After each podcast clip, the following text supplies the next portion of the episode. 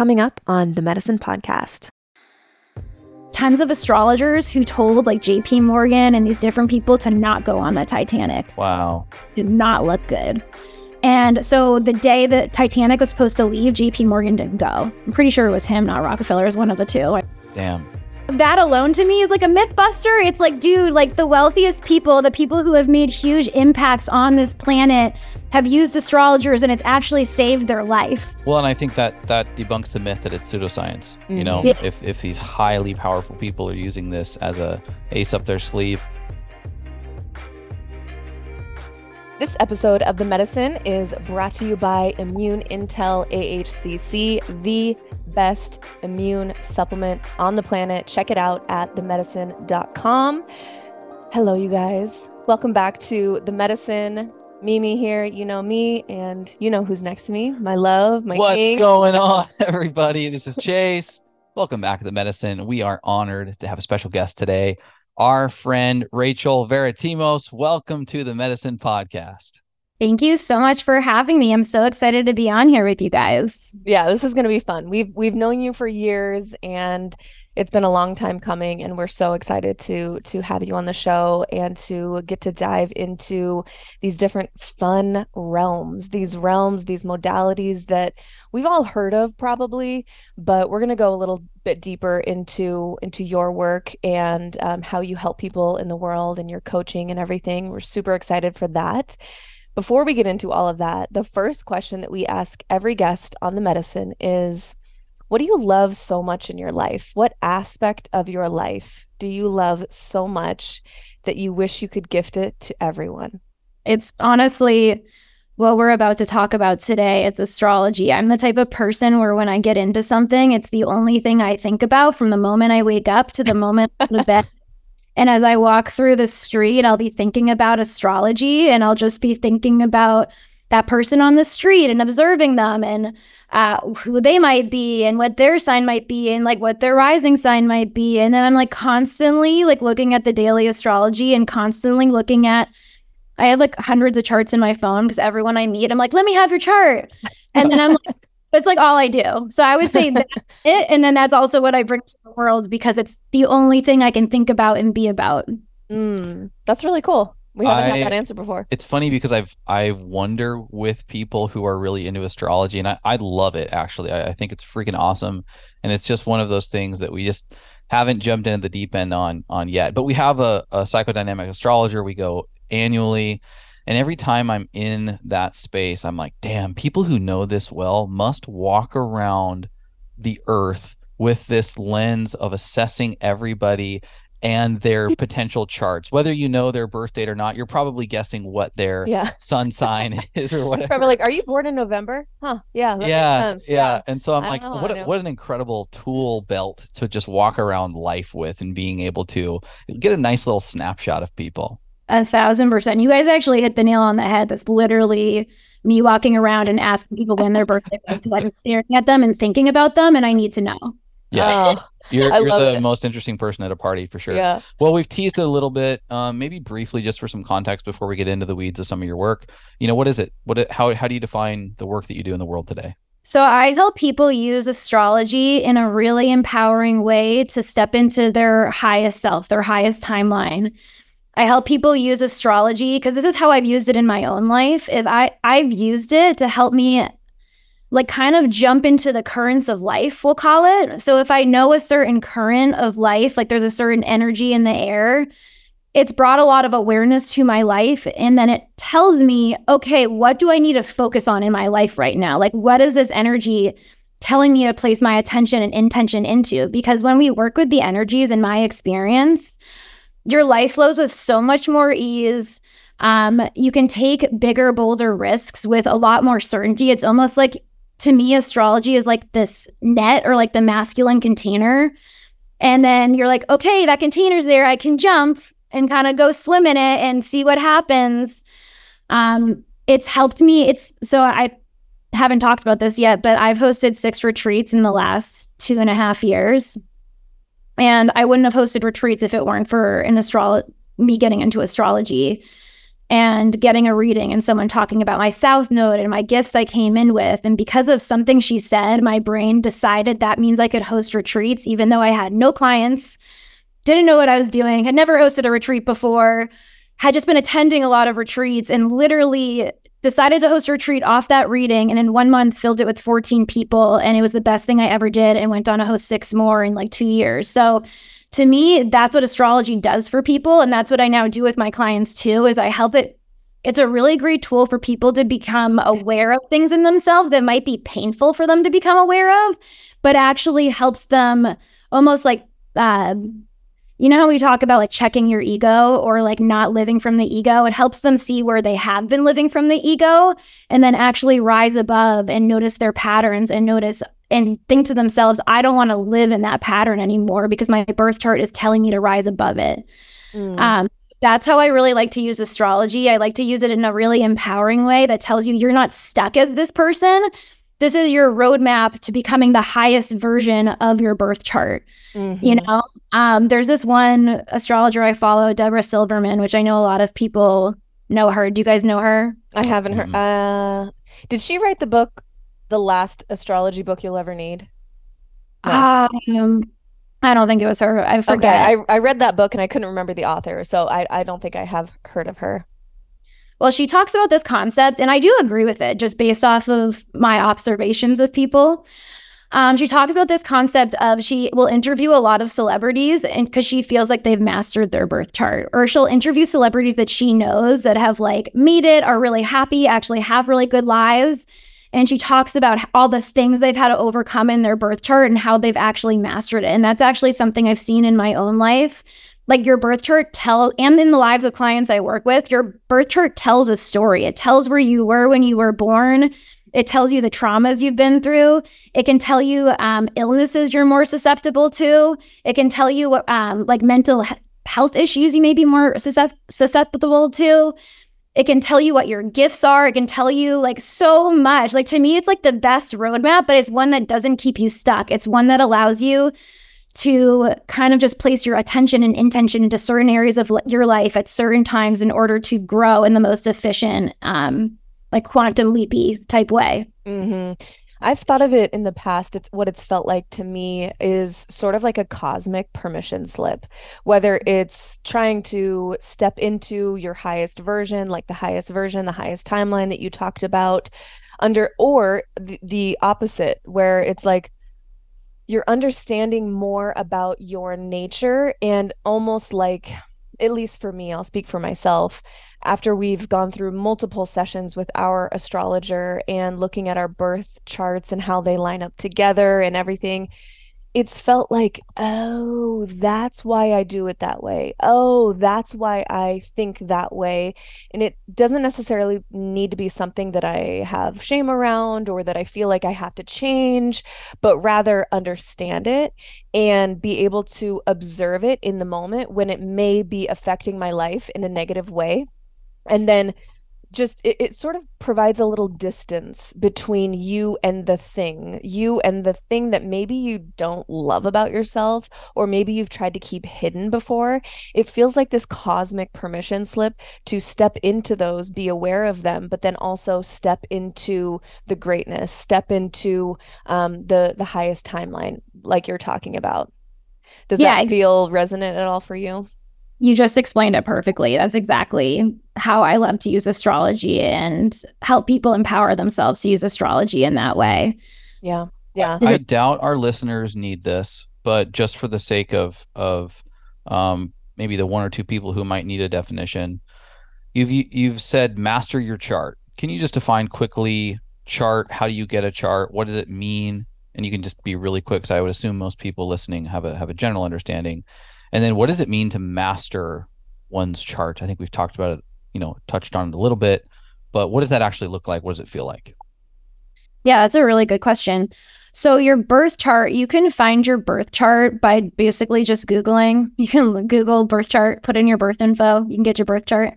Uh, I like to use Time Passages. I think Time Passages is a really great app. You can download it on your phone and you can put your birth information in, and then it will tell you, it will give you a picture of the birth chart, but most people don't know what that is. They'll look at it and be like, this is Chinese. Yeah. And then it, you know? Uh, and then they'll give you like another section, which is all of the planets that are in your birth chart. So we're all familiar with the sun sign. The sun sign is like your base personality, it's the month, the day you were born, right? Like your sun, where the sun was when it was moving through the sky. Um, but then in your birth chart, I know a lot of people know about the big three. We have like the moon, we have the rising sign. So if you go on time passages, they'll have a list of all of your planets and zodiac placements. So you'll have your sun, but then the thing is is most people don't realize that each planet is also in a house, which the house is the area of life in which that planet shines. So the way I like to think of a planet is the planet is like a movie character in your life. So the sun is the star of the show. It's like the star that's like strutting its stuff. Everything revolves around it. Everything comes back to it. It's like the strongest part of the chart. It's your life force energy the more you act like your sun, the more life force energy you have. A lot of people don't know that, but it's mm-hmm. true. If you're like lacking life force energy, then look at what your sun sign is. And mm-hmm. if you earth sign, maybe you'd benefit from more grounding and more presence, you know, mm-hmm. and more actual action. Can I stop you there for just a second? Yeah. So just to just to give an example of what you mean by that, um, I my sun sign is Leo and Chase's is Gemini. If we were to apply the advice that you just gave what would that what could that practically look like in our life? And then we'll get back to the the last half of that question. Yeah. So for you mimi you're a leo. It's a fire sign. So you might regain your life force energy by being in the sun sun definitely 100% that's why i moved from the pacific northwest and am here in uh, san diego with my love Yeah, exactly. And then for Chase, he's a Gemini that's an air sign. Like breath work can be really good for bringing mm. back his life force energy. Mm. Um, writing, journaling can be really good. Just like getting his thoughts out on paper, so he's not like thinking too much because thinking can be really meaning for an air sign. Yeah, mm-hmm. I spend my life thinking. yeah, I I so get the Gemini sign. I have Gemini South Node and your South Node in astrology. I'll just go over that part real quick. Your South Node is it's like your past life or if you don't believe in past lives it's who you were as a kid like what you like really overdid as a kid. And you're a master of that zodiac sign in that area of life but you've also mastered it so well that you've gained a, you have a little wounding there. And mm. so you, in this lifetime and over the course of your life you're meant to balance it out with the opposite zodiac sign on your north node. It's like your north star and then what that does is it helps bring healing to that south node. It's like release some of that. Like you overdid that. You did that a little too much. Like too much of anything's not good. Like move towards your north star. So I get the Gemini sign really well. I get the overthinking. My south node's in Gemini, so I resonate with that. Um, so yeah, that would be an example of your sun sign, right? Your sun sign's also your leadership, leadership, your purpose, and then we have your moon sign. So your moon sign is your inner emotional world. Typically, people won't get to know your moon sign unless they really know you. Like it's a very intimate, private part of you. Um, your moon sign is what you need for emotional security. It's like actually your needs. So when you understand your moon sign, you can get a better idea of what you need to feel mm-hmm. emotionally filled, secured, and good in your life. Mm-hmm. And then your rising sign is actually how we learn to be as a kids subconsciously. We like picked up on these little things from our parents and we were like, okay, don't act this way, act this way. Or we were like, okay, um, like for example, if you're a Libra rising, that's like a very social sign. It, it's people pleasy. It's very um, some people say Libras can be superficial, but really it's that they're very considerate of other people. And so, as a kid, if you're a Libra rising, you learn to be very considerate of other people. Your rising sign is so deeply ingrained in you that it actually ends up determining the whole rest of your chart. So, mm. that's why it's so important in astrology to also know what time you were born because it can shift your chart a lot. Um, and your rising sign will then tell you what planet in your whole chart rules your chart. So you would look to that planet. This is mm-hmm. astrology can get so detailed with so many layers.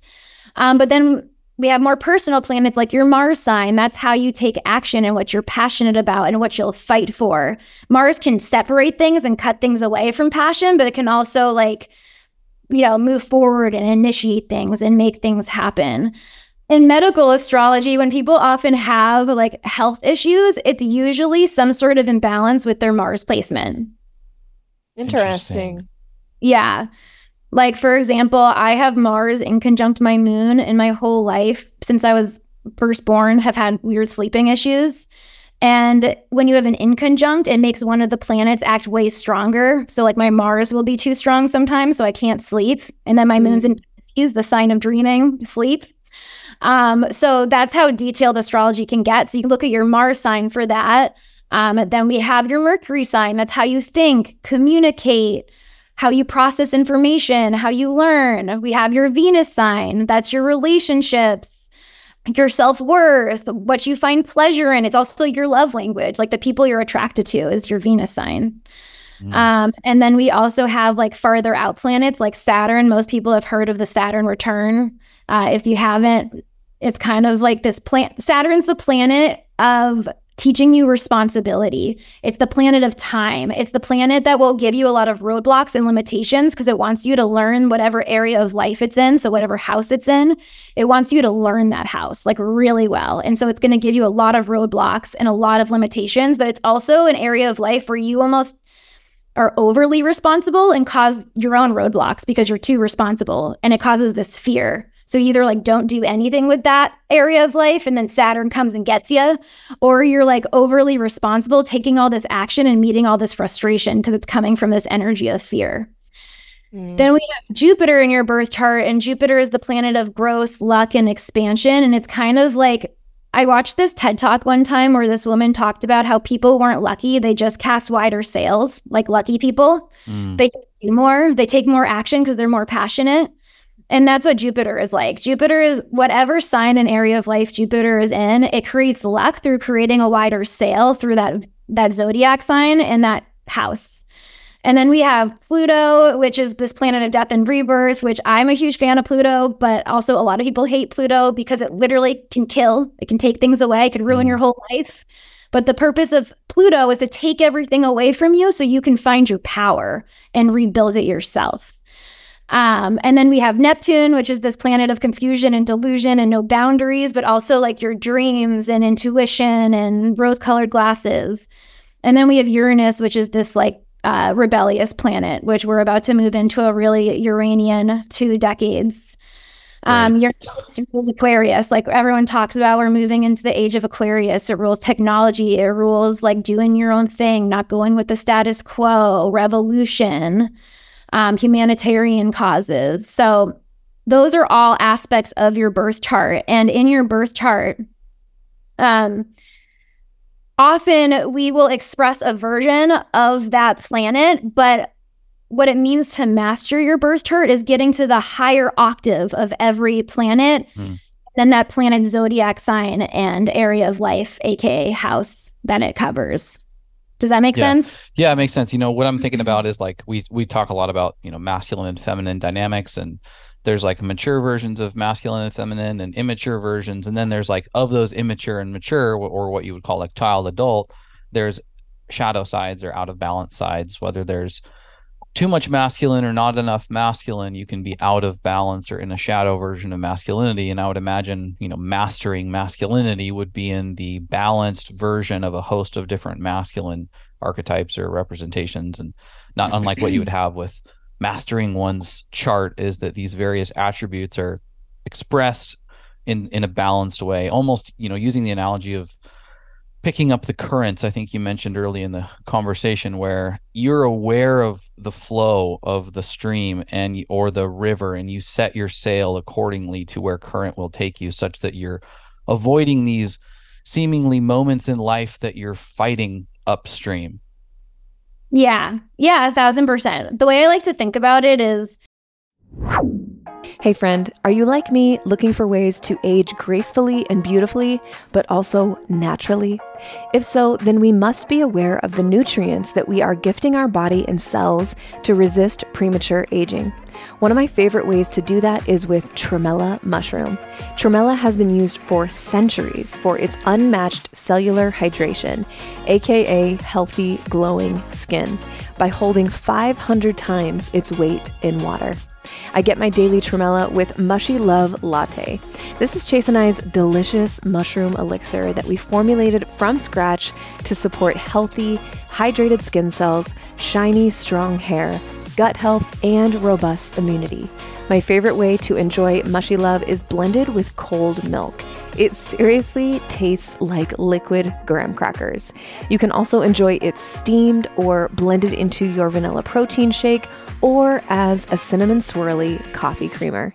To grab yours, go to getmushylove.com and use the code MEDICINE, M E D I C I N, for a nice discount. Cheers to aging gracefully and naturally we're all striving for balance, like exactly like you said in this lifetime. And that's why if you look at a chart or if you look at all the zodiac signs, Libra is the exact middle of the zodiacal wheel. It's the seventh. There's 12 signs. It's number seven because it's halfway through. And it's the only image that is not an animal, it's scales because it's about mm. balance. Mm. Balancing the zodiac wheel. And that's really like the goal of anyone in life, right? Like the goal is for us to find that balance, to walk that like tightrope in between being in our feminine and our masculine and like the highest version of it. Mm-hmm. Totally. Yeah. It's so fascinating. Honestly, like uh, astrology is one of those things that, um, you know, we can have the, a conversation like this, and I'm just like, ah, you know, it's so something lands deeply. And you know we've we've delved into a bunch of modalities like this. Modalities for self-development for awareness um, for improvement. oneself, yeah. exactly. Just awareness of yourself and your nature and things like that. And you know some some modalities land deeper and stronger with certain people i think for a reason. And astrology although I, I haven't gone super deep into like every single facet and like memorizing all of it and really getting into it it is all it is something that i can feel in myself that i'm drawn to more so than learning about the kabbalah or human design or you know some of these other modalities that people use to learn about themselves. And i don't know what that is um, i don't know why but um, I'm curious to hear from you because you've been a coach for years. You've delved into other modalities as well. Um, maybe t- talk about that a little bit and why you are maybe in this time of your life and career, like turning more towards astrology versus these other modalities. Yeah. So for a while, I was actually really into human design. Human design was like one of my first loves. I became a reader. I like took a whole course, like course and everything to get certified, and I did it for a while. And I did find it to be very accurate and it can be very empowering for people. And I do think that there's aspects of it that are so um, helpful, like learning to trust your gut, right? And like learning to trust your yes and your no. But what I noticed is that um, a lot of people with human design tend to put themselves in a box. Like we all talk about like a growth mindset versus a stuck mindset. And I think sometimes unintentionally, um, we put ourselves into boxes when we learn certain things, you know? So like to me, astrology feels more like a painting with a paintbrush where it's like, it's like, this is the energy. Now tune into what part of the energy you want to tap into. Like I imagine in astrology, you're presented with an energy and it's like a, a, range like a bar we'll say. And like one side of the bar is like this um this house or this planet this aspect of your chart can range all the way from here to here to here. It's like an infinite range almost if that makes sense where you can kind of like feel your way through and see what feels good and see what feels accurate. And it's more about accessing your own intuition. And if someone like that's how i like to give empowering astrology readings is I never tell people exactly who they are. I look at their chart and I will tell them their gifts. Like I'll be like, oh, you're really intuitive, or like you're really good at this, or you're really good at that.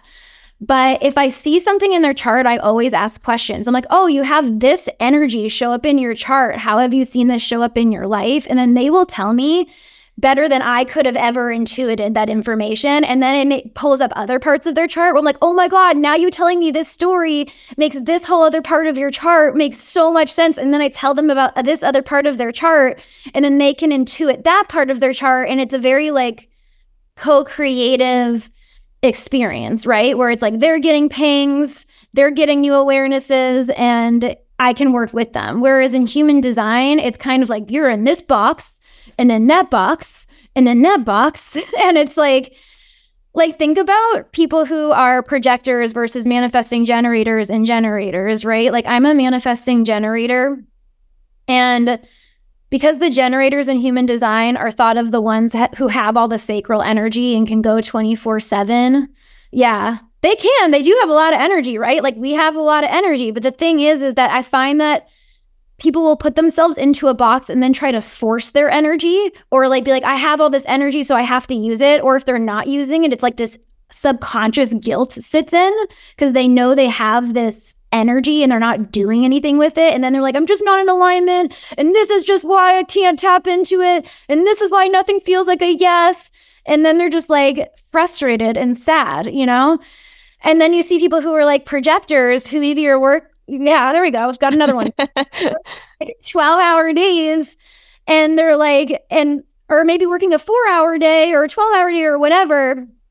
And, or maybe beating themselves up for not, uh, conser- if they're working a 12 hour day, maybe not beating themselves up for not working conservatively enough and not conserving their energy and mm. not being efficient enough. And they're just like, why can't I tap into this flow? Like, I do know projectors who work um, long hours and they beat themselves up over not living the projector lifestyle. And then vice versa.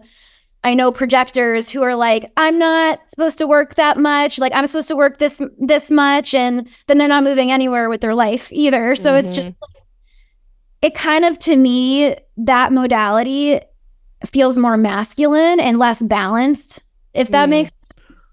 Whereas to me, just based on my experience and like I'm sure people out there can disagree with me and maybe I'm missing something, but this is my personal experience. Um, astrology feels like the perfect masculine container and feminine flow. Like it feels like here is the direction, here is the like loose guideline. Now flow and allow your intuition to uh, expand and tap in and provide new awarenesses to you. Yeah, that makes yeah. sense. Yeah, no, that's that's definitely tracking. One of my biggest complaints about uh, these various, you know, for lack of a better term, they're personality tests, and some of them are ancient, like astrology, and even human design is significantly more sophisticated than just a standard personality test. But I think we've all taken some version of trying to identify ourselves through a systematic formula and coming up with an answer. And and so many of them are fixed. Like you said they're like sort of within this box and I find that that leads to almost like a hypochondriac level behavior um, when you try to fit yourself within these sort of like categories of of personal expression that you either beat yourself up or you you try to attain some version of yourself that you've that you've been told is you almost to the degree that you're coming up with reasons why you know uh, or like, oh, of course, you know, I'm always going to underperform because of the following reasons that this personality test suggests. Um, different from astrology, which feels like there's many more toggles on the dashboard of expressing oneself, such that you can probably find the right combination of whether that be energies or personality traits that can be expressed in a combination of ways to manifest the life that you want to live, regardless of what your chart or whatever this personality test suggests. It's almost like when uh you know we first started podcasting we had like super dirt cheap amazon equipment and your audio function is essentially an on and off switch. And then you mm-hmm. mature and you realize you need better quality so you get a mixer board and it's got a host of these toggles and you can adjust sound and mics and you have just a lot more to work with to get the output that you're interested in. A thousand percent. Like even like for example i am going to do a new moon report later today and when I sit with the new moon report, I'm like looking at this chart, probably the one that everyone thinks looks like Chinese, but to me, it's like a bunch of planets and like aspects and how all the different energies are interacting. And I'll sit with it.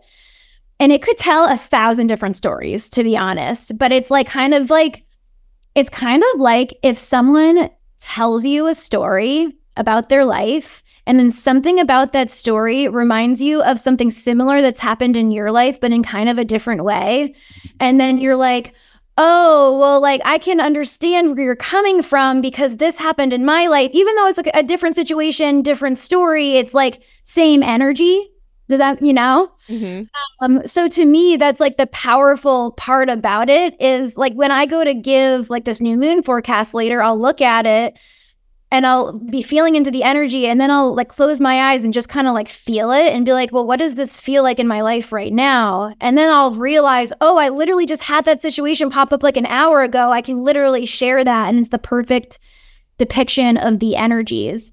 And so from my experience, like you can really use it to grow because for a further example, like right now, Saturn's in Pisces.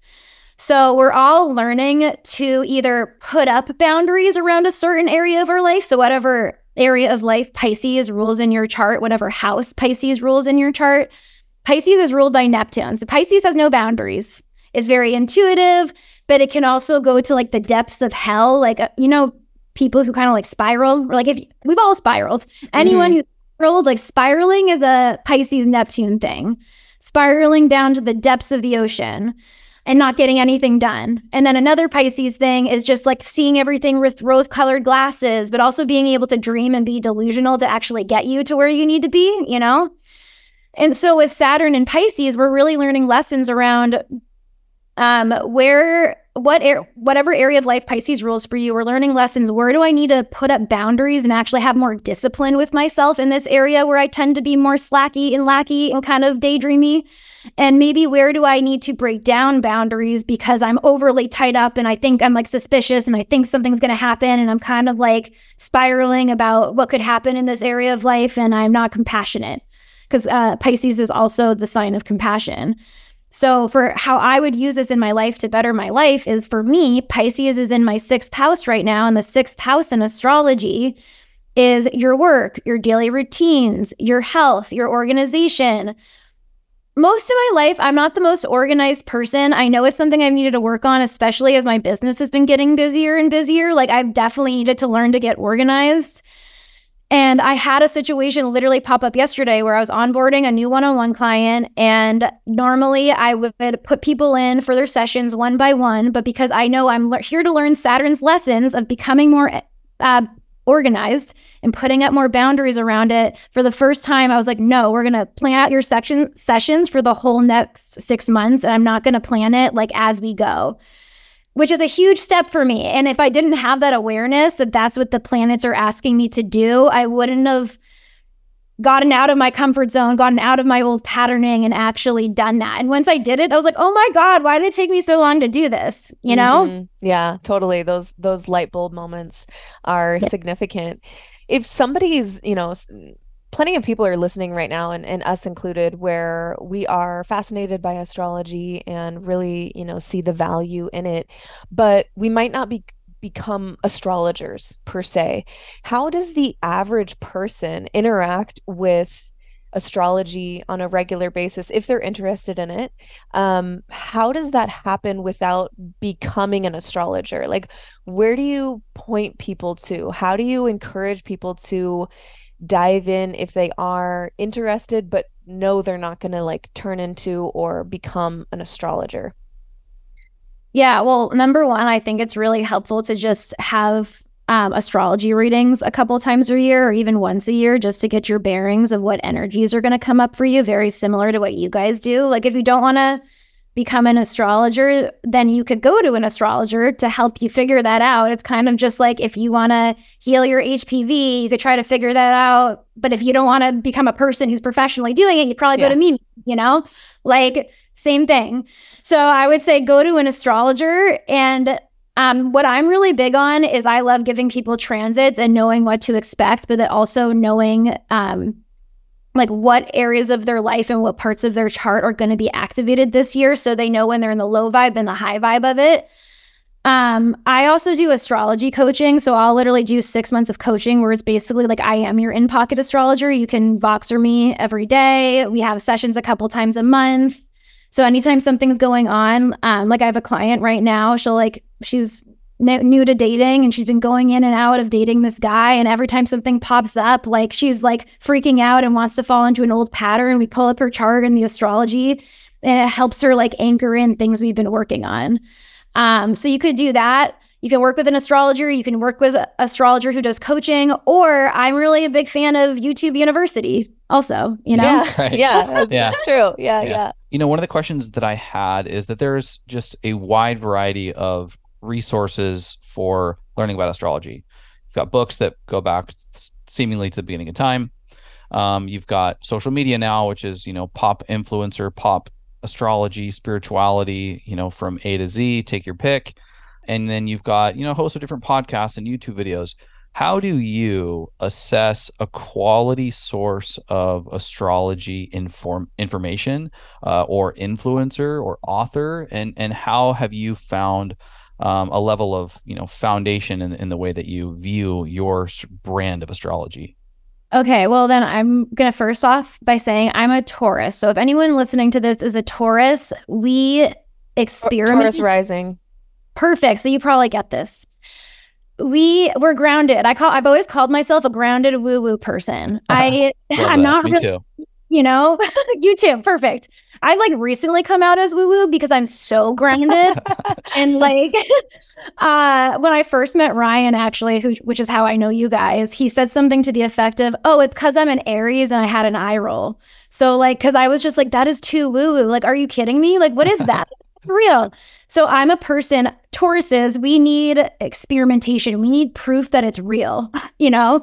So I've spent the last several years like running tons of experiments. Like it's just been the exp- that's why I have everyone I know's chart in my phone and why I memorize everyone's chart and why it's the only thing I think about because I started noticing what works and what doesn't work. So when it comes to what you had just asked me, um, I actually find that a lot of different astrology modalities, like if we look at Vedic astrology versus Western astrology versus then there's like there's like all these different types of astrology, right?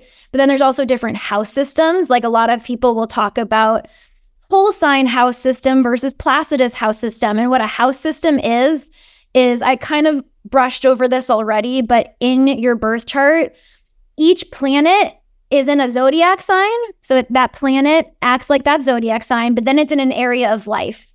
So, for example, like a house. So, for example, if you have Pluto in the second house, the second house is the area of your life that's actually ruled by Taurus, um, but it's the area of life that is about how you nourish yourself, your self worth, your skills, how you talk. Um, it's how you make money, how you make income, how you spend. So if you have Pluto, the planet of death and rebirth there, then it's you're going to go through a lot of death and rebirth around how you make money, your self-worth, your income, your skills, right? Do you want whiter teeth? Well, who doesn't? As a registered dental hygienist, I'm here to share a little secret with you. If you want whiter teeth, you need to keep them very clean and optimally mineralized. When teeth are mineralized properly, they can better resist stain and decay that causes your smile to yellow over time. This is why we use Living Libations toothpaste exclusively. For example, their Triple Mint Enamelizer toothpaste includes an ingredient called nanohydroxyapatite, which is bioidentical to the primary mineral that makes up your own teeth. So every time you brush, you are bathing your teeth in a mineral they already recognize. And your teeth are harder, stronger, and more resistant to decay and staining. Living Libations uses no harmful dyes, sweeteners, irritants, or other garbage that most toothpastes have. Honestly, most is garbage. Only the highest quality herbs, minerals, and other naturally occurring ingredients. If you go to themedicin.com and navigate to our Medicin Cabinet, it's there that I break down every Living Libations product that I use and provide a hefty discount for you or you can just check the show notes below for the direct link. Living Libations doesn't use discount codes anymore, so you gotta use this link if you want the discount. Enjoy stronger, healthier, whiter teeth. But that, so if we look at a house system, how do they know where the planets are placed in which houses? Different house systems will divvy up the houses, like the different pie slices on the chart differently.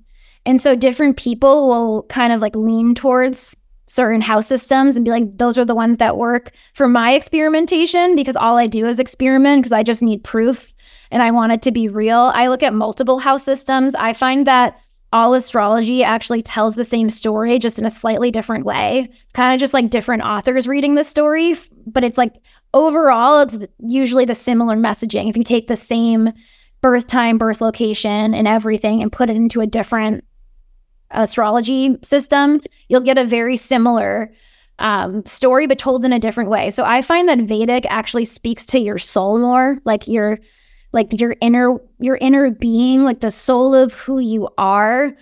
Whereas I find that Western is more like the blueprint of who you are and then how it manifests in the outside world. But they both tell a very similar story, just in a slightly different way. Like if I look at house systems, a lot of people will use Placidus, that's super popular. The Placidus house systems, each house is cut up into different variations throughout the chart. And sometimes you can have two signs in one house. So, two signs over one area of life. Whereas in whole sign, each zodiac sign rules an area of life. Um, I don't know if that just got like too advanced and complicated for people, but what I will say is I like to use both when I look at people's career in midheaven. So, your midheaven and your birth chart speaks to how you're seen in the public eye and what your career and purpose is supposed to be. I actually like to look at whole sign first and I look at Placidus because sometimes your midheaven is different in whole sign versus Placidus. And that's kind of what I mean by when I come to a reading, I'll have both charts up and I'll like ask questions around it. Because typically, the midheaven, your purpose is in uh, the 10th house. The 10th house in astrology is the house that rules your career, your legacy, your goals, how you're seen in the public eye. But if you're in whole sign, sometimes the midheaven is in the ninth house or the 11th house. So, what does that mean? If it's in the ninth house, the ninth house rules your belief systems, your faith, your spirituality, your opportunities, like long distance travel, kind of like traveling all over the place.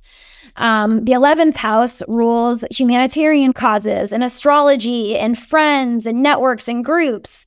So if you have your midheaven in the ninth house in whole sign, then that means your public life is going to be very closely correlated with your belief systems. Like your career and public life also includes this area of life. Like you kind of have to merge the two. Mm. I just kind of like to use both because I find that it adds a lot of layered details and they will tell a similar story, but you can get those layered details by kind of the experimentation of using both in a lot of different systems, if that makes sense. Yep. Mm-hmm. Yep.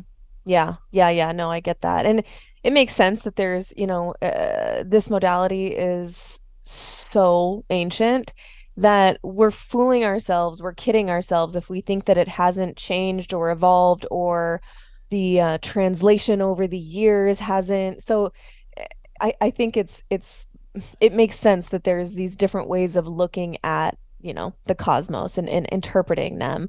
Um, i'm not sure i can't remember what which one adrian uses our astrologer. I think she does i think it's western okay. um, versus vedic. I, I could be wrong there. We need to ask but her. it does make sense that you almost have to like massage the medicine into the individual right? Like you have to take a very personalized, intimate approach to applying these technologies into the specific human being in 2024 and that might require you know piecing together you know various versions of this wisdom in a way that actually meets the you know bio individuality of the of the person that you might be working with or assessing yourself.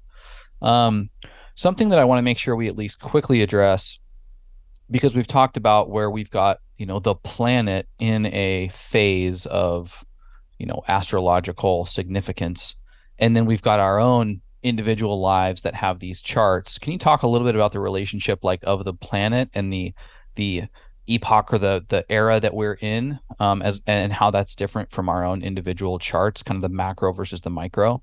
Yeah so you mean like looking at your natal chart and let's say you have mars in leo but right now mars is in capricorn? Exactly. You-, we, you know, we've got, and I'm, I'm totally broing this, uh, th- uh broing this out, but it's like, you know, we'll hear like, well, you know, Saturn's in retrograde or whatever the hell it is. And I'm like, I don't know what that means, but how does that have to do with my chart? I'm a Gemini sun and a Cancer moon. What does that have to do with, you know, what I'm, what's going on with me? Is this applying to everybody and me? Is it different for me because I have a specific chart? Like, how does that actually work? It applies to everybody, but in different ways. So, okay. um, when you look at your birth chart, like it's a circle, like I said, it's going to look like Chinese, and there's a bunch of planets around it. But the thing is, is every single person has every single zodiac sign and every single house, so area of life, in their birth chart. And in a birth chart, you'll notice that there's all these lines, like lines between different planets, and you're just like, "What is this? It looks like a mess," you yeah. know. Um, so those lines are basically telling you they're like magnet interactions. If you see like a, a red line, it might be a square in your birth chart. And it's it's basically telling you this planet and this planet are challenging one another. They rub up against one another. You're gonna have to integrate them over your lifetime. And it's like just imagine planets moving through the sky and they're causing different tensions between each other's. So then they express together in different ways, right?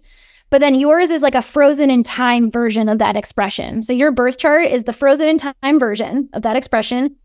And then the planets moving through the sky is like the current birth chart, right? It's like the so, birth chart of every day. Like what's happening yeah. today is today's birth chart. Mm-hmm. Yeah. Exactly. There's a birth chart right now, this moment. And it has different energies, different lines that like different planets are interacting with each other in different ways. So if you take Saturn in Pisces right now, for example, right? And then in your birth chart, maybe you have your moon in Pisces. And the other thing is there's 30 degrees for each zodiac sign. So as the planets move through the sky in like a circle, they kind of go through each degree of the zodiac sign. You can imagine it's like the planet as it goes through the zodiac sign is like going through the age of the zodiac sign. And it's getting older and older and wiser and gaining more experience, right? So let's say um, in your birth chart, you have your moon in Pisces at eight degrees. So that's the maturity it lives at within Pisces and never, it doesn't move. Well, kind of with other techniques, it would move, but we're not going to go there right now. It doesn't move. Um, and then Saturn's in Pisces. So, you know, as Saturn moves through the zodiac sign of Pisces, it's going to get closer and closer to your moon sign. It's going to eventually pass your moon. If we were going to put today's chart over your chart, the energy is getting closer and closer. So, Saturn could literally hit your moon sign and what that would do is it can make you feel more depressed, more self critical, because that's what Saturn can do. It's Saturn's like the inner critic. It'll make you feel emotionally like squeezed and like I need to do something. Like it will it will activate that part of your birth chart. But then the, to take it a step further, um, if in your birth chart your moon in Pisces has an aspect, let's say it's in um, it's opposite your sun or something, right? And then Saturn hits your moon in today's chart, it will activate that pattern of your moon opposite your sun. So, however that plays out in your life, that is being activated right now. And you're going to learn Saturn lessons around it. Does that make sense? Mm-hmm. Mm-hmm. Mm-hmm. Yeah. It's just like unending bits of information available. And there's always something, there's always an aspect or a relationship. Like Chase and I kind of joke sometimes because I, I, follow a few astrology accounts because, again, I find it fascinating and lovely. Um, but there's always it only it seems like the way that people talk about astrology sometimes and maybe it's just like clickbaity stuff it's it always seems like it's oh my god there's this insane thing happening this cosmic event. And you you you'd think that it was like you know an asteroid's coming towards the earth like get ready guys. This is going to be insane. And it seems like there's always something happening like that. And maybe there is. Maybe it's people embellishing a little bit but it is it is interesting to kind of sit back and observe you know these big cosmic events I, I do think that there's like a lot of value and i think that we can learn a lot about ourselves and um, like chase was talking about the macro version of you know astrology what's happening on the earth um, in relationship to what's has happening outside of the earth. Um, but do you notice that at all? Like I, I don't know the, the accounts that we follow might be a little bit different but it does seem like there's always this like crazy cosmic event about to happen or happening. There, well, because there, there really like there is a lot of shifts and change. Yeah. Like yeah. about where we are right now. Like were we here ten years ago? No, this would be like wild. Everyone's quitting their job. Everyone's like, I'm not going back to corporate. Like no one, like no one would have imagined this. But astrology predicted that this uh, that COVID was going to happen and all of these things were going to happen. So, yeah, major things do happen. But just like how astrology predicted, uh, we just had that whole, you know, the last few years, it affected everyone differently. Mm-hmm. So, yeah, these major events do happen. Like, we actually have a huge event coming up right now. Like, uh, tell us. okay.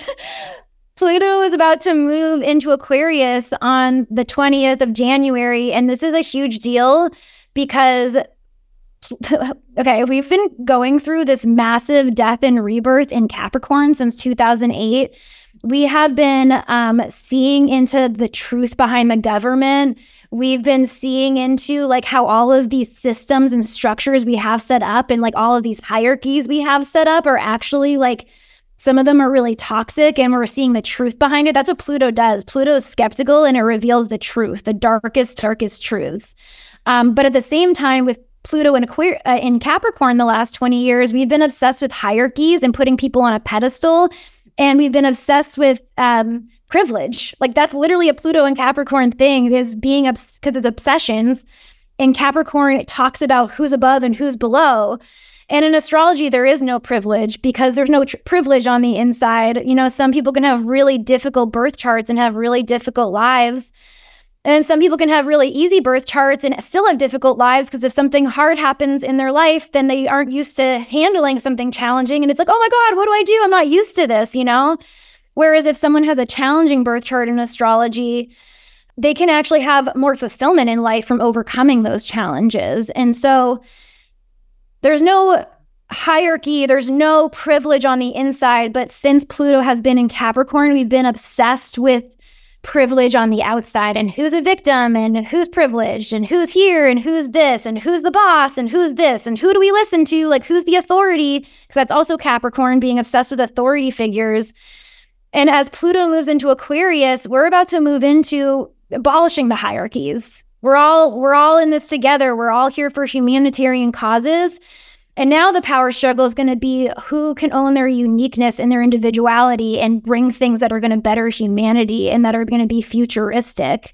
Um, it's not just going to be that power struggle, it's going to be technological power struggles. Who's taking advantage of the technology? Who's creating the technology? How are we using the technology? Um, so we're about to go through a huge technological, like, re- uh, life changing revolution because Aquarius is ruled by Uranus, which is literally revolution. Like we can already mm. Mm-hmm. Aquarius also rules astrology. I think astrology is about to be so freaking huge over the next 20 years. We might even see some truth being told about astrologers who maybe aren't so great and like having the like there might be some astrology witch hunts, but then mm. there might be astrology empowerment, you know, because again, Aquarius rules astrology. We already started seeing that at this new year. Everyone was saying, I don't know if you guys noticed this on Instagram. Everyone was like, this isn't even the real new year. The real new Year's in March at the spring equinox at the. Have you guys seen people talk about uh, that? Uh, no. Okay, well, I've saw maybe it's because I'm an astrologer, but I've seen so many people who are even just getting into astrology. It'd be, it was like this whole movement of people saying, no, this is the real new year. And I've never seen that before. And mm. I hmm. think we're already seeing the energy shift where people are looking at how to flow with the energies differently or kind of like rebelling against these old structures we've had in place.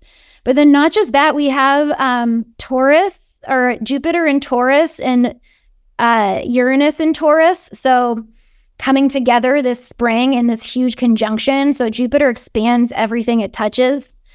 Um, and then Uranus is rebellious revolution, breakthrough, break free. It's like helping us break free of old patterns. So it can be kind mm. of uncomfortable because it's like this electricity feeling of breaking free, but it's in Taurus. That's like the financial system. Um, the United States has been going through its Pluto return. I imagine we're going to have some big like explosion in our banking system, some sort of new uh, shift. And it's funny because I I don't even study Bitcoin. I'm not invested in Bitcoin. I probably should be invested in Bitcoin, but I decided to look up Bitcoin's birth chart and I was really curious what would happen around this Taurus Jupiter Uranus conjunction because Taurus is like finances, the banking system, money, like um, but it's also like nature and how we nurture ourselves and all those things. And so I thought, oh, I wonder if what will happen with Bitcoin around this time. And I look at Bitcoin's birth chart and it's like got this stacked um, like energy basically in Taurus, which is it's 10,000, it's public eye, like uh, Mercury's there, which is this planet of news. And so I put on social media, I was like, I don't know Bitcoin, but I think like around this time in April, Bitcoin about to pop off or Bitcoin about to be really seen and visible, and you're not going to be able to ignore it. And then I had a bunch of people uh, respond to be respond to me and say, you know, that's when the next Bitcoin halving is, and that's usually what happens. It becomes a lot more like it grows and it has a bull run. And I had no idea but to me like that's how powerful astrology is is it can help you predict can predict like those really cool major things that are going to happen you might not see it as major in your own life but it's kind of like the macro micro like you said and it will impact you individually in a certain way yeah yeah no that's fascinating and i'm curious you know, uh, one of the things that Chase and I have been talking about, and we, we, you know, we watch a lot of like Joe Rogan and and some of these other types of podcasts that are interviewing like great thinkers, and and the the topic of AI keeps coming up as you know something like uh, Brigham Buhler from Ways2Well uh, which is based in Austin. And they're this like holistic practice of blood work and peptides and stem cells. And they are starting to use AI to help people with their physical health. So, you know, pretty soon there's going to be AI that can, you know, live in your pocket and you can ask it, like, hey, you know, my blood work is this, or, you know, it will look through your blood work and tell you what supplements are, you know, best for you that day or whatever or oh you're on the day 14 of your cycle you're going to want to supplement with these you know and it's like your little buddy in your pocket basically okay we all know by now that the types of products we use on our face is critical to having clear skin that ages well. We need non toxic. We need no pore cloggers. We need acne safe for our face. But what about the rest of our body? I have had a hell of a time finding truly clean, quality products to hydrate my legs, arms, stomach, and chest. The pore cloggers in the artificially smelly creams and lotions cause me ingrown hairs and bumps and have way too many hormone disruptors. Then I started using oil, but it always ends up getting on my clothes and my sheets. Ugh, so annoying. But now all that is in the past because one of my favorite, absolute ride or die brands, Clearstem Skincare, has created their soft skin body lotion and body glow hydrating oil. These two are expertly formulated with ingredients like green tea, vitamin E, raspberry oil, hemp oil, and a blend of yummy botanicals. The result is the most luxurious dual hydration experience focused on giving you the texture and glow your body craves. Oh, and they smell like actual heaven. Both are anti acne, anti aging with zero pore cloggers and zero hormone disruptors. I've noticed that in using these two daily, the red bumps and ingrown hairs on my legs have basically all disappeared. My skin feels soft, pampered, and hydrated, like it can actually breathe. Hallelujah. if you want to grab some of this body hydration love, go to clearstemskincare.com and use the code MIMI, M I M I, for a hefty discount on all Clearstem products. Bringing you only the best and only what I'm obsessed with. Enjoy. And then there's the flip side of AI that is Chase and I talk about sometimes, you know, feeling sort of like unknown and scary, where literally it could turn on humans at any point, really, once it gets past the the level of like, hey, it could all of a sudden decide that humans are accessories and they're really not great for the planet and they're killing themselves and might as well just get rid of them altogether anyways. Like this is like doomsday like worst case scenario people okay? I know.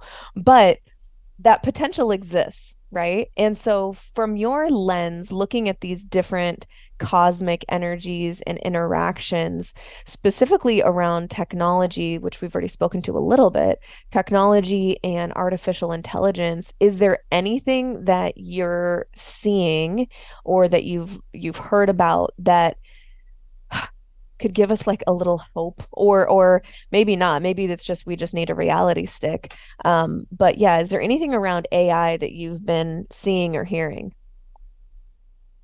Um, well, what I will say around that is I haven't heard anything specifically astrologically. I will say though that I I have I feel like Pluto, you know, Pluto's here to teach us empowerment, right? So if we have this little AI guy who's in our body and telling us what to take and what to do when and blah blah blah and like it's basically like trying to sync up with who we are instead of allowing us to access our own intuition you know? It kind of it's almost like it sounds like disconnecting us a little bit more because to me that's what technology has done. This is just my personal experience. Is technology super useful but it's also very disconnecting and i think one of the themes over the next 20 years is going to be if you rely too much on technology and have your power taken away, Pluto, you're going to not be happy and you're going to have to deal with the consequences of the Pluto stuff.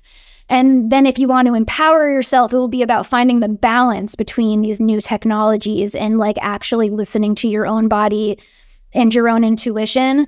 Like I said, Pluto is always here to empower us, but it's up to us to take the move. And so with Uranus, and Jupiter with this conjunction in Taurus, I actually think this is going to be one of those themes too, because Taurus is about the physical body. It's about what's real, the earth, food, real food, you know? Mm-hmm.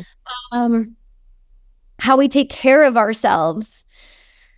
I think that there might be some reveals that over the next couple years of how toxic some technology has gotten. And we're already becoming aware of that and how we really do need to find that balance within uh, nature with technology. Like that's what I think this Taurus conjunction might be a little bit a part of. Like maybe it's that over the next few years as Pluto leaves Capricorn, because usually the Pluto gifts come a few years after it leaves the sign.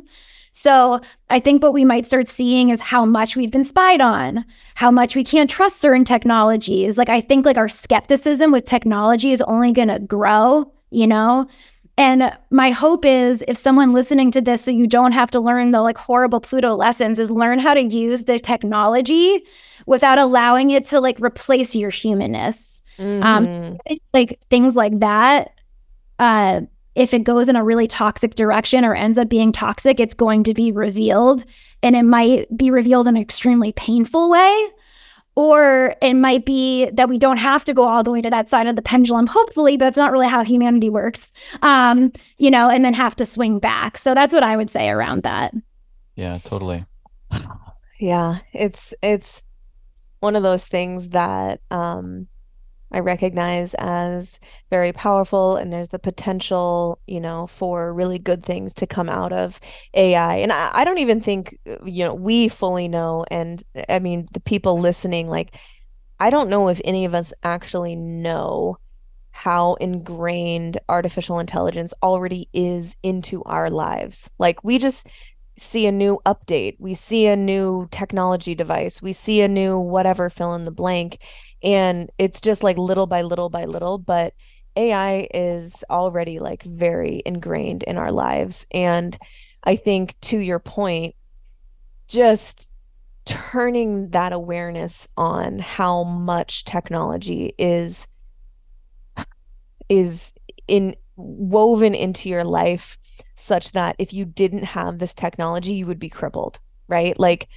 me speaking to myself I rely on GPS maps and I've since I was 16 years old and learned how to drive, I've never had to really learn it for myself because I always have someone telling me exactly where to go. That is a handicap because if the grid shuts down or for some reason don't have my phone or this or that whatever, or my phone is dead, like you're screwed. And that's just one example. Um, but I think being aware and understanding how technology is woven into our our everyday life in maybe even a negative way. Um, certainly social media with mental health issues and things like that uh, for sure. But this is you know this is our tiger. This is our lion that you know a, a thousand years ago people were, were running from or figuring out how to live with or navigate or stay protected from and this is just this is our lion or tiger or bear is our relationship with technology. And so it's it is definitely like right there at the front of my mind especially as you know you're you're in this world too where you you have to use technology for your life for your job. And so it's this delicate balance. And i just i just want everyone listening to be aware of that. And and be aware of how you are using technology and and making sure that it's not every day day in and day out using you and so there, there's my little technology rant, but it's just been on my mind lately a lot. Um, not sure if you have any thoughts there, but I do. I do. Yeah. Well, one thing as you were talking that popped into my head um, that I want to mention is that Aquarius is ruled by Uranus, and this is it's the higher mind. So we're all going to be stepping into our higher mind and learning lessons around learning to step into our higher mind over the next 20 years. I think it's going to actually also be part of a psychic revolution that we're moving towards. Like, and so, yes, what Mimi said, like, have that awareness because you're going to be learning lessons to gain that awareness, whether you like it or not. So, you might as well just like open your eyes a little bit more right now, you know, have that intention there and be really conscientious because um, I think a lot of people's gifts are going to turn on through them learning to tune into themselves over the next 20 years. I think we already see a lot more people tapping into like intuitive gifts, like it's becoming more of like a mainstream thing, you know? And the more you allow yourself to continuously tune into yourself versus relying just on technology because technology is so great like it's it's you know it is really helping us get this podcast out right to a lot of people and all of these different things. It's not horrible, but I think the more people spend time going inward while also using technology and learning to access their own intuition and their own healing powers, like you're going to come out the other side of this next 20 years, like the way more empowered version of yourself, you know? Mm-hmm. Yeah. Yeah. No, yeah. sink or swim energy. Definitely. Yeah, absolutely. What are some myths about astrology that we can debunk here?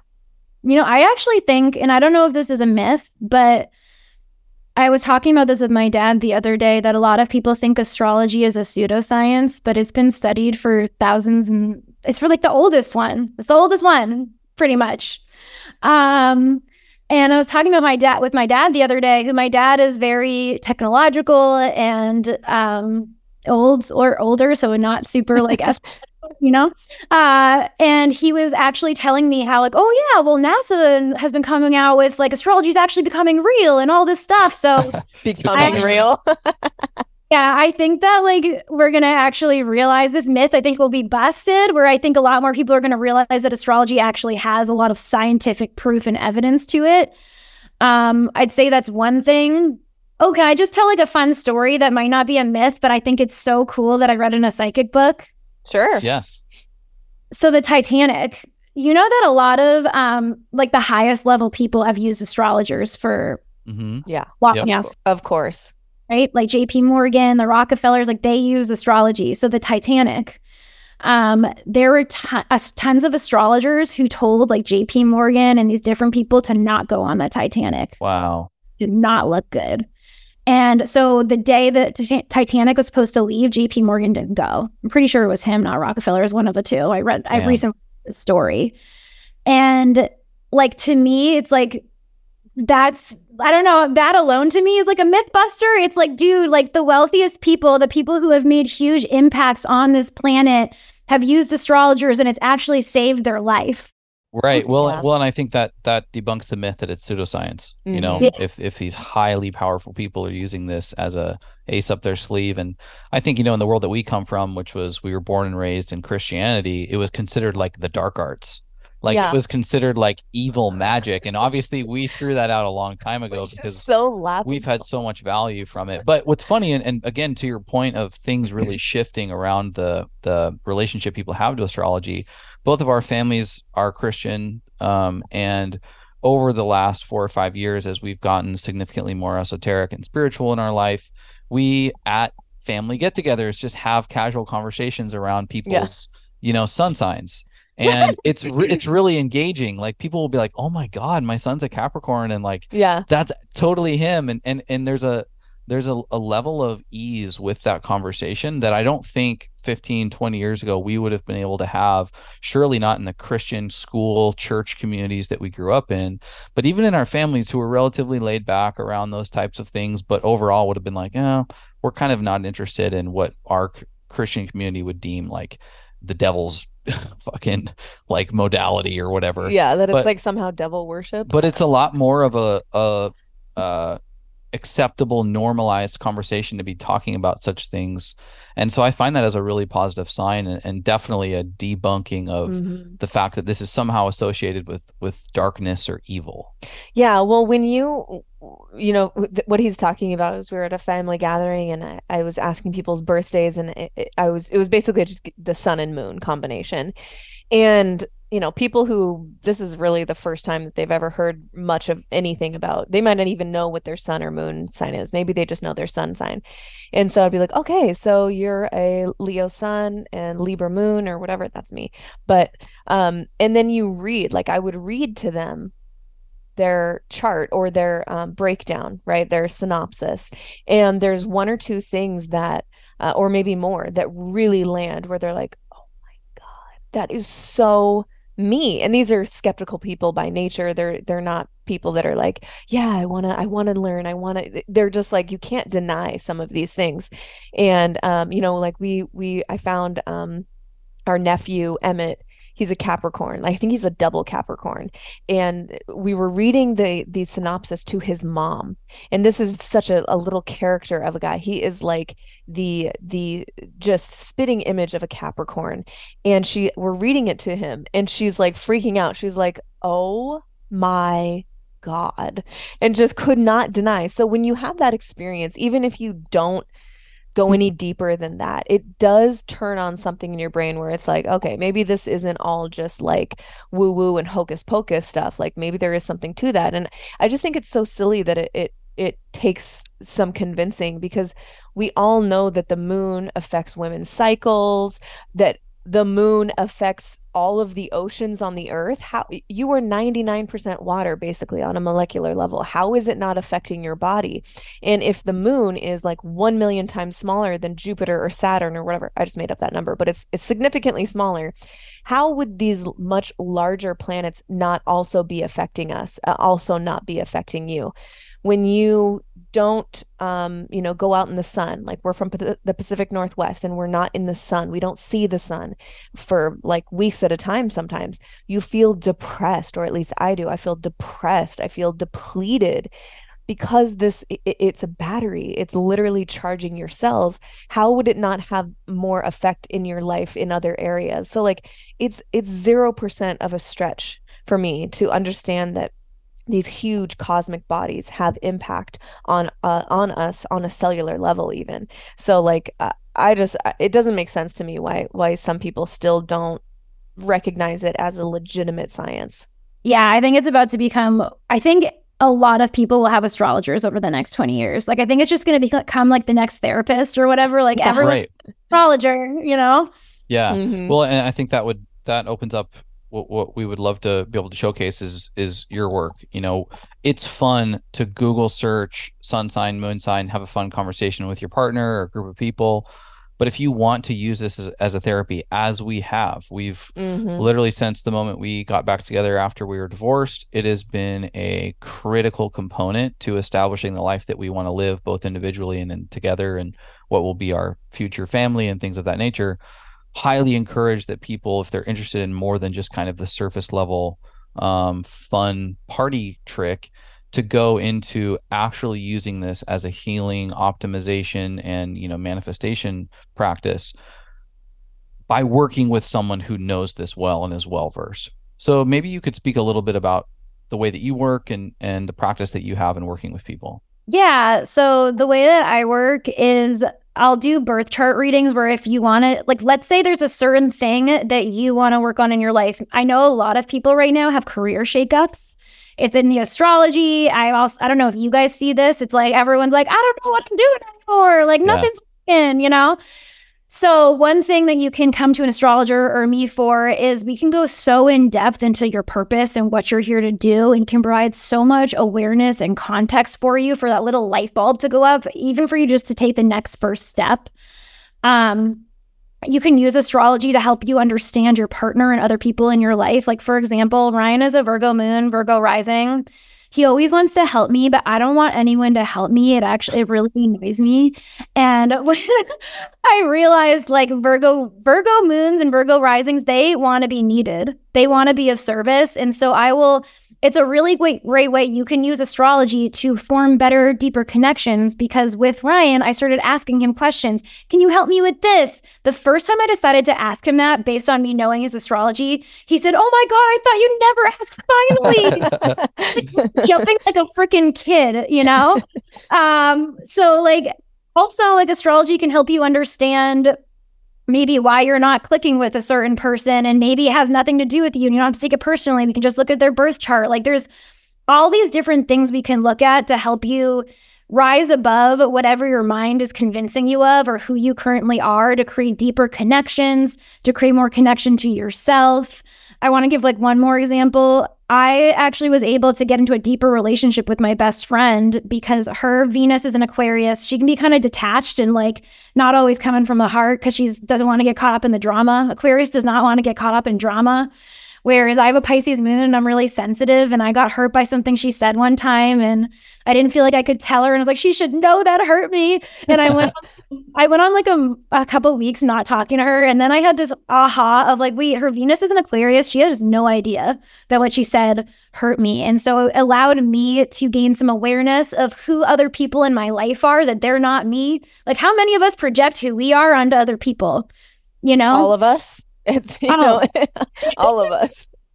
All of us. So it's an amazing tool for that. Like you can work, if you have relational issues, it's something we can work on. If you don't know what purpose or career you want to go to, it's something we can work on. If there, you know you want to take a big leap into this next career, I just got a new one-on-one client who wants to start playing poker, but she's terrified of leaving her job and her astrology. Astrology, she's going to be working with me over the next six months to keep that confidence going and know when to schedule her poker events and know when to travel and know when to do all these things so she has the best possible outcome.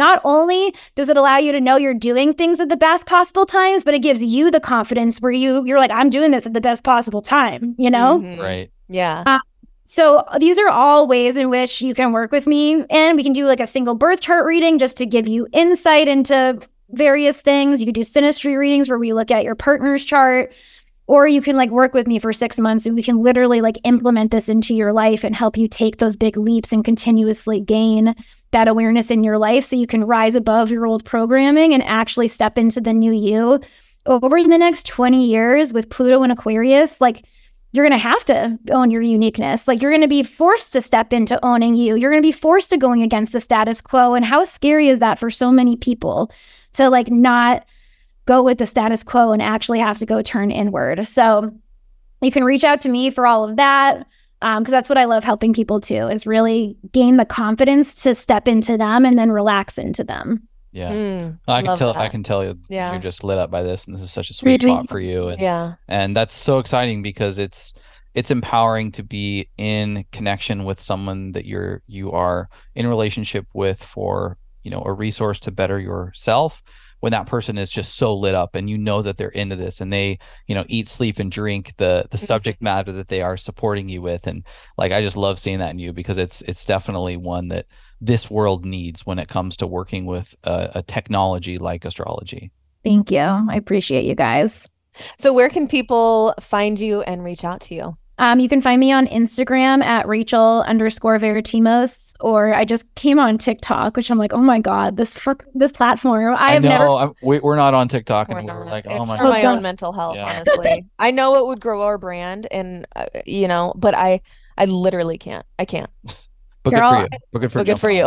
I started a week ago, and it's actually been really great for visibility. So if you want to follow me on TikTok, it's at Shine Your Ray Astrology. But I have had to set up blocking apps to stop me from on it.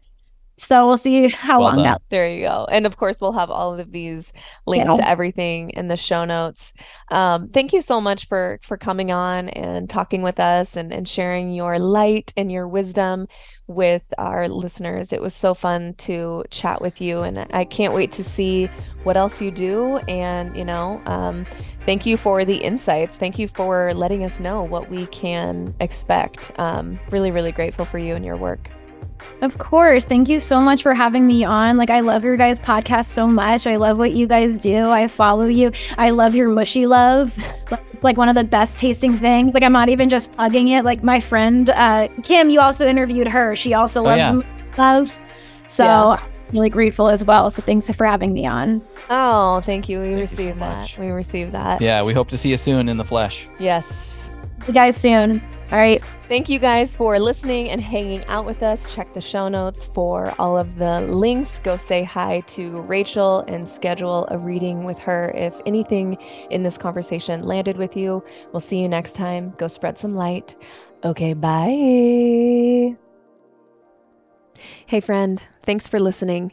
Did you hear anything today that expanded your mind, made you laugh, touched your soul, or caused you to think differently about this topic? I hope so. I invite you to share this episode with someone you love. It takes 30 seconds and has the potential for a great ripple effect. Our world needs more people having real, honest, and open minded dialogue on big topics. And you never know, you may just change their entire day. We love you and appreciate you being here with us. Cheers.